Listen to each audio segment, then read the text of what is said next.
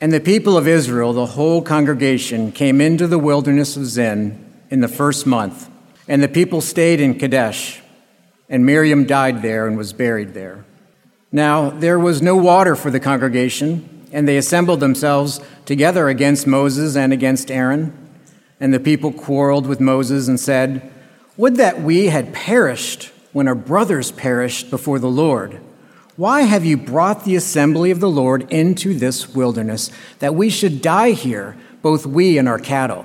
And why have you made us come up out of Egypt to bring us to this evil place? It is not a place for grain or figs or vines or pomegranates, and there is no water to drink. Then Moses and Aaron went from the presence of the assembly to the entrance of the tent of meeting and fell on their faces.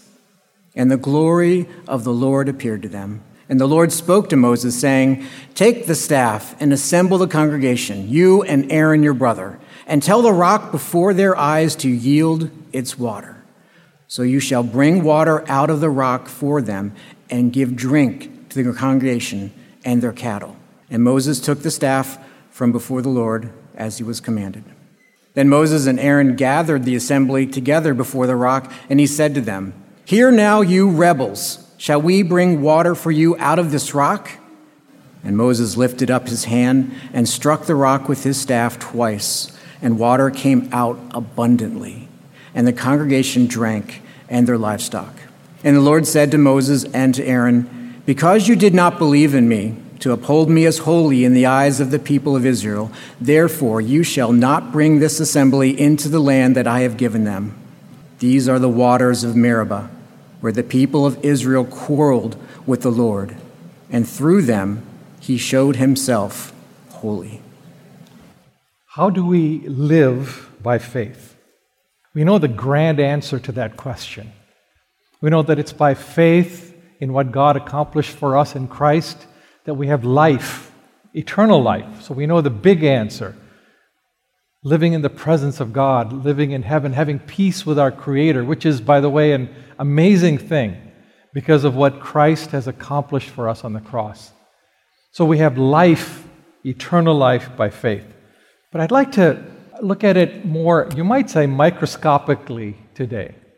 How do we actually live by faith day by day? How does faith move me day by day in every step I take? How does my faith in Christ, and this is in particular what I want to look at, how does my faith in Christ change the way I respond to the stresses of the day? How does it change the way I respond to the annoyances, the irritations of people, the evil that is around me, and the evil that might be done to me? How does trusting in God's Word, how does trusting in His promises change our responses to what's happening around us? So, we've been looking at Moses and the people of Israel. Here is Moses, who is almost at the finish line after 40 hard years of leading the people of Israel. It's been a tough slug. He's cried for them, he's prayed for them, and they, in response, have over and over criticized him and they've rejected his leadership and they've called him foolish. And right at the finish line, Moses stumbles. That's our text. It's actually not even clear what happened, is it? As you read this text, it just seems such a small issue. But God says that this act of Moses that's described in our text is sufficient so that Moses will never enter the promised land. So I want to preface this with God's own words in Deuteronomy and just listen to these really poignant words of God in Deuteronomy chapter 32. I'll begin reading at verse 48. The Lord spake to Moses the very same day, saying, Go up to this mountain of the Abarim, Mount Nebo, which is in the land of Moab opposite Jericho, and look at the land of Canaan, which I am giving to the sons of Israel for possession. Then die on the mountain where you ascend, and be gathered to your people, as Aaron your brother died on Mount Hor and was gathered to his people, because you broke faith with me in the midst of the sons of Israel at the waters of Meribah Kadesh, in the wilderness of Zin, because you did not treat me as holy in the midst of the sons of Israel. For you shall see the land at a distance, but you shall not go there, not go into the land which I am giving into the sons of Israel. This is the word of God in response to what happened in the text that we read from Numbers chapter 20. I'd like to ask three questions. What led to this stumble of Moses? What matters to God? And then, well, what are we to learn from this? Why is this text preserved for us through all these ages? So, what led to this stumble? This didn't happen in a vacuum. So, I'd like us to think about Moses, the man. Let's not overly spiritualize this. Let's just look at what he was facing, the same things that you and I might typically face. It's been a long journey 40 years of walking for a man who started this journey, by the way, when he was 80 years old. Let's just keep that in mind also. And the whole journey has been faced with criticism and opposition from the people that he was called to lead.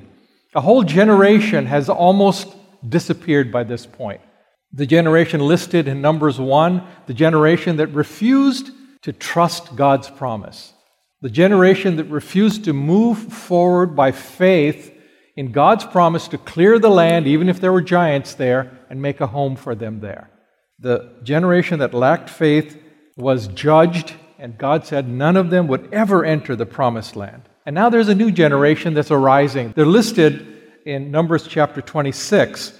And the question is there in Moses' mind will this generation move forward by faith in God's promises? And as we saw last time, there's some doubts in Moses' mind. He's not sure. He's not sure that they'll be any different. So, what was his emotional state? That's what I'd like to look at. What was happening in his heart? You know, and I know, that in our lives, what opens the door to sin so often is the turmoil, the emotional turmoil that's happening inside. So there's a couple things. Let's begin with some words that are easy to overlook at the very beginning of this chapter. Verse 1 The whole congregation comes to the wilderness of Zin in the first month, and the people stayed at Kadesh. Now Miriam died there and was buried. Moses' sister dies. This is his older sister, the one who watched over him since he was a baby, the one who took the wicker basket, put it in the Nile River, remember, to protect Moses because Pharaoh said all the male children were going to be killed. This is the sister who was a partner in helping to lead the people of Israel. This is the sister who led all of the people of Israel in a song of praise that maybe she had composed when the armies of Egypt were defeated. And now she's dead. She's gone. She'll never see the promised land. And it's interesting that there's not much said about her, is there? That's it. She died here and she was buried. Let's move on. I think that's the way most people are around us, although I'm sure they said words of condolences to Moses and to Aaron. But at the end of the day, we know that the sharpest grief is felt by those who are closest to the one who goes on. And therefore, every grief, in a sense, is private, isn't there? Every grief of this sort is very private. And so there was this grief that Moses was harboring in his heart. So we don't know between verse 1 and 2 how many days passed after the funeral, after the burial, and really it doesn't matter because it's not a matter of time. When this grief is in us, it's not as though, well, Five days have passed, let's move on. No, he's grieving, he's vulnerable, he's broken when the people now come to him. Again, criticizing, telling him he was all wrong. Why? Why did you bring us here? What's wrong with you, Moses? There's no figs here, there's no pomegranates, there's not even water here, they say. kind of a foolish leader are you? And so there's emotional turmoil in Moses' life. And I think there's some indications of that. Verse 6 then Moses and Aaron came in from the presence of the assembly, let's get away from them, to the doorway of the tent of meeting and fell on their faces, and the glory of the Lord appeared to them. They fell on their faces. The idea of falling on their faces, isn't that a picture of being overwhelmed, overburdened, overtaken by what's happening around them? Can't handle this anymore, Lord. Their emotions were raw. And then what happened, what the words they said and the actions that came out were, well, how can we say? They came out of that raw cauldron of emotions. Look at verse 10 in chapter 20. All of a sudden, he just lets loose all the pent up rage and grief that he's felt. Maybe the rage that's been building up for 40 years and the grief which is very fresh. He says in verse 10 And Moses and Aaron gathered the assembly before the rock. And he said to them, Listen now, you rebels.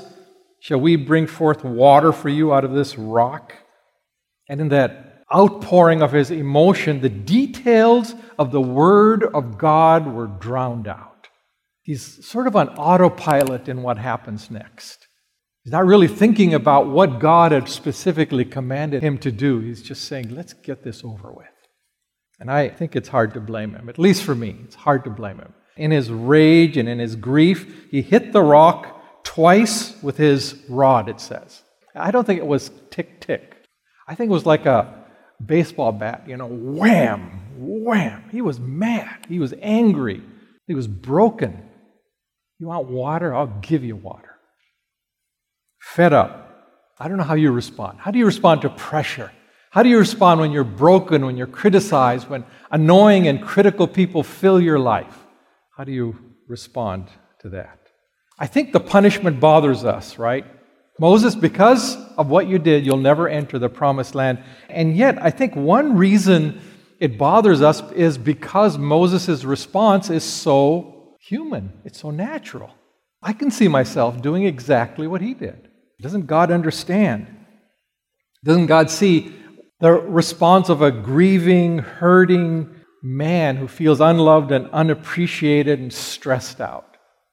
So there's an environment when we ask what caused him to stumble, there's a reason. There's something happening in his heart because of the circumstances around him. So that's the second question. What mattered to God in this? What mattered to God? Why this punishment? So there's two questions I'd like to ask in this. The first is about us, and the second is about God. What do we think is his sin? And I say we, meaning commentators for 2,000 years or more. Even if you go back to the rabbis of the Jewish faith, there's all kinds of commentary. What is his sin? What do we think? Well, there's a spiritual meaning, we think. In 1 Corinthians chapter 10, verse 4, it says explicitly that the rock that followed them was Christ. There's a symbolism here. In fact, in the Song of Moses in Deuteronomy chapter 32, several times Moses refers to God as the rock of salvation. In fact, he refers to the idols that others worship as rocks that are no good in comparison to the rock of salvation. And so, in some way, symbolically, this may have been a dishonoring of God and his perfect provision for all his people. I think that's a possibility. Here's another possibility. It says he struck the rock in verse 11. Now, you may recall that this is actually the second time that God has given water to his people out of a rock. The first time was almost 40 years earlier. It's in Exodus chapter 17. And at that occasion, it's interesting, God specifically told Moses to strike the rock. But that's not what he said here. Here he said, Speak to the rock. God's words matter. You see, God's words matter. The specifics, the details matter, but maybe not to Moses in his rage and in his emotional state. And so he doesn't speak to the rock, but he strikes the rock. Maybe there's a third possibility. In verse 10, when he's yelling at the people, calling them rebels, he says, We will give you water. We. He's taking credit for a provision that is clearly from God. He directs attention to himself rather than to the Lord. I think all these things are there in the text, and all these things are showing us aspects of his sin. But there's something behind all these things, and that leads to the second question What did God see as his sin? So we have our guesses, and I think there might actually be other guesses also. In fact, I know there are, but what did God see as his sin? Here's what God says. It was in Deuteronomy 32, but here it is again, verse 12 of chapter 20 in Numbers the Lord said to Moses and Aaron, Because you have not believed me to treat me as holy in the sight of the sons of Israel, therefore you shall not bring this assembly into the land which I have given them. You see what he says? There's two things. It's even more clearly divided out in Deuteronomy 32. Two things that God sees as mattering profoundly in this issue. First, because you have not believed. See, the issue is faith. God was looking at the faith of Moses. I don't know if this surprises you. It shouldn't, because all through the Bible, Old and New Testament, God's eyes are always focused on faith. It says, the just shall live by faith, which is in the Old Testament and then again in the New. Abraham was justified by faith. And because he had faith in God, he took some amazing, risky, you might say, steps of obedience, but they weren't risky for him because he trusted the promise of God. He acted on faith. And these people were judged. They were doomed to wander for 40 years. Why? Because they lacked faith in the promise that God would clear the land and give it to them. God's eyes are always on our faith. Do you trust the Lord? Do you trust His word? Do you trust His promises? So, how did Moses here exhibit disbelief? I think we can look at it and draw some conclusions, and there might be others also. Faith, of course, is trusting. If we trust in God, we have to trust in His Word. It goes hand in hand. Faith is trusting in God's Word, and that's that lack of trust is seen behind the actions of Moses. God said, Speak, and Moses struck the rock. Faith means exalting God because we see Him as God. Moses, on the other hand, seemed to have a hunger to affirm himself at the expense of God. Shall we give you water? Faith is bowing before the majesty of God. Faith is trusting in God's word even when our emotions are yanking hard in the other direction. So faith is quietly following the commands of God, even when we want to lash out and scream or when we want to quit and say, I've had it with you people. Moses said, You rebels. Instead of that quiet affirmation, I trust you, Lord. I'll act on what you tell me to do rather than what I feel like doing. It's an act of faith. So his faith faltered in response to the pressures of the moment, the way his emotions were stirred up because of everything that was happening in his life. And so the second complaint of God is that before the eyes of the people or in the presence of the people, God's holiness was profaned. You see, he was a leader.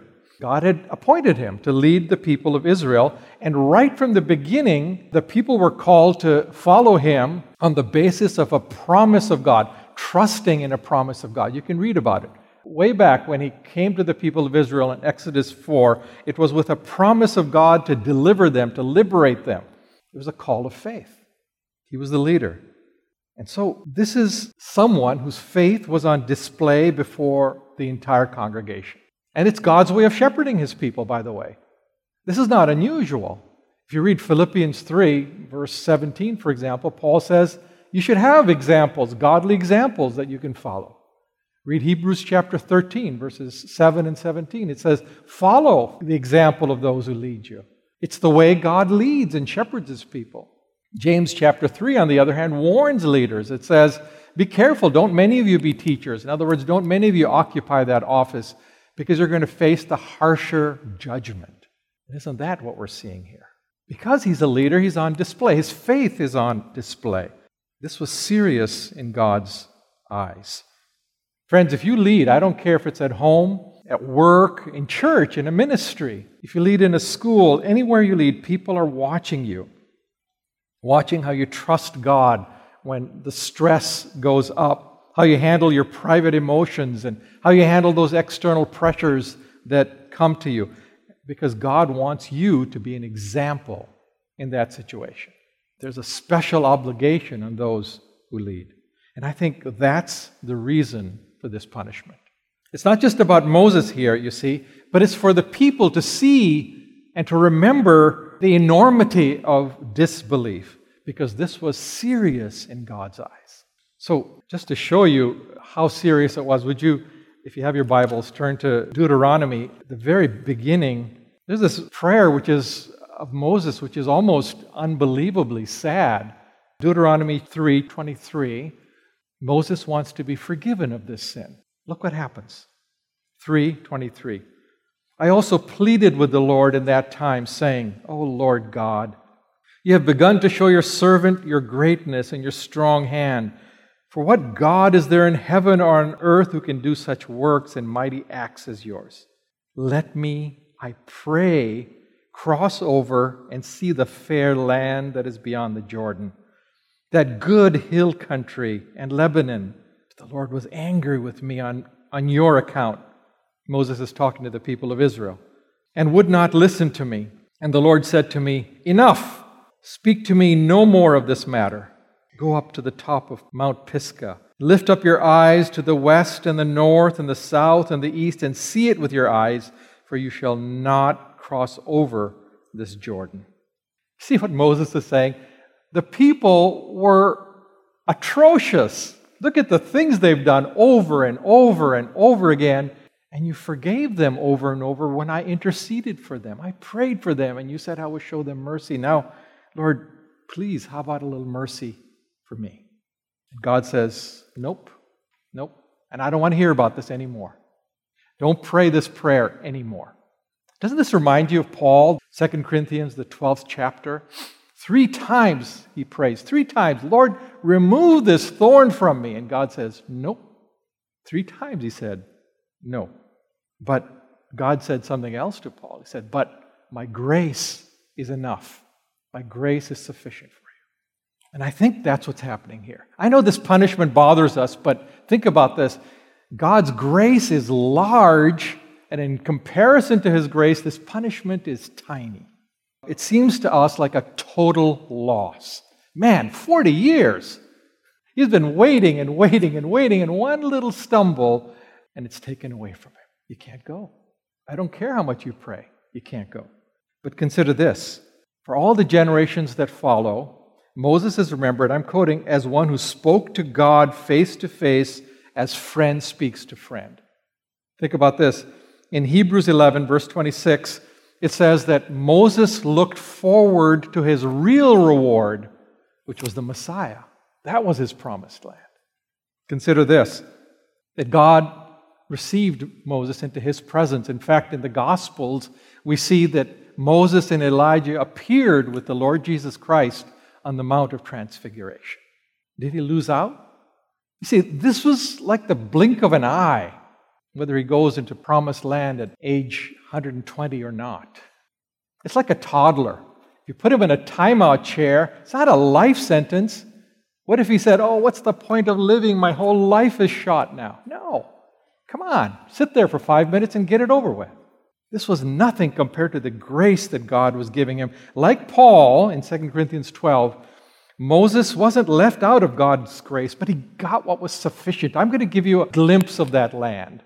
Go up to Mount Pisgah and stand there. It's all you need until you receive your real reward, which is reserved for you in heaven. What mattered to God? What mattered to God? His faith. Faith matters to God. So, what do we learn? This is the last point. What do we learn? Well, that's it. God is looking for faith. Not just in the big matters of salvation. Yes, that's what He's looking for. Eternal life is for those who believe in the Son, in the Lord Jesus Christ. But, friends, He's looking for faith in each step. He's looking for faith in our responses to the stresses of the day, how we walk step by step in faith in Him. He's looking for faith. Do I trust him? That's the question. When you're being pressured to respond, do I trust his word now? Do I trust his promise in this moment? That's the question that matters. And that governs, yeah, the big issues like salvation and heaven and hell, but it affects the way I live in a sinful world full of annoyances and irritations and evil. Do I trust him now? How do I respond? Faith governs our responses. You know, we can't avoid irritations. Moses couldn't avoid irritations.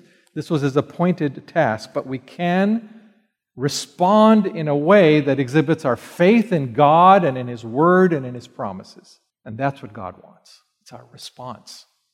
Often our emotions are just raw and boiling, you know, like a cauldron full of all kinds of poisons. And they're strong. They govern our actions that cloud our thinking. We know that. It happens all the time. And God's call is to develop a habit of trusting His commands in those moments. To listen to His commands and His voice when our emotions seem to be screaming at us. So think about it. Emotions are strong when, well, when you're having an argument with your spouse. Maybe it's more than an argument. This is something important to both of you, and you just can't put it off anymore. You're screaming at each other, but at that moment, faith also flares up. The voice of God is also heard clearly. What words does God command me to use right now? What does Ephesians 4 say? Words which are gracious, words which build up, words which are fitting. All right, I have to obey. I sure don't feel like obeying. I know what I want to say. Trusting in God's word, I'm going to do what He wants me to do. The habit of trusting in God's word, living by faith. Young people are racked with pain and frustration. I know young people may be feeling it now. All of us remember it. It was a tough time. Trying to grow up, feeling controlled, feeling like every step is controlled by someone else when we have a pretty clear idea inwardly of where we want to go. And sometimes those emotions, those pent up emotions, just make us want to scream out. But then faith calls us. Faith says, Yeah, but what does God want you to do? I know what your emotions are telling you to do. If you trust God to bless you, what is He calling you to do? Oh, yeah. Honor those who are over me. Honor those even at work who are over me. I'm going to do it. I'm going to do it. It's the response of faith in home, in family, work, church. How do I live out my faith here and now when my emotions are boiling over? They feel irresistible. How do I walk by faith? I think the loss of faith in those situations begins slowly. I think the first time someone irritates you, someone does something annoying or evil, you just want to lash out, but you say, Nope, that's not the thing that would please the Lord, so I'm not going to do it, so you bury it down deep. But you know what it's like? It's like embers that are burning. I don't know if you have a wood stove or a campfire. If you put ashes over them, they stay hot for a long time. And then when you add some wood, some fuel to that, the wood flames up because the fire is still there. And I think that's what happens to our emotions. They're buried, but they're ready to flame up when new fuel is added. So the next time it happens, we're more likely to flare up, and we flare up more quickly because the fire is just waiting for the fuel. But the remedy is not just bear the emotions, but it's a habit of faith. It's developing, growing, maturing in this habit of trusting God's promises and trusting God's commands more than our emotions. I will do what God wants me to do. May I give you some examples? Saul was chasing David up and down through the wilderness. David was living in caves and in ravines and in valleys. And then he had, actually more than once, a perfect occasion to kill Saul. Saul was the king. He could have killed him. His troubles would have been over. But you know what David says? For example, in 1 Samuel, the 24th chapter, he says, I'm not going to do it because he was trusting in the wisdom and the goodness of God, which demanded that David honor the one that God had anointed. I will not touch God's anointed, he said. He knew what he wanted. Man, his knife was ready. Maybe his hand was already on the handle. But no, I'm going to trust God's word. I'm called to obey. That's all. In 1 Timothy chapter 2, at the very end, especially verse 23, it says that Jesus was struck, he was insulted, he was beat, treated unjustly. I don't know what you'd do if you were in that situation. I know I would want to hit back twice as hard, just like Moses hit that rock. But here's what it says that Jesus didn't hit back. He didn't even try to hit back, but instead, this is critical. He trusted God as a righteous judge.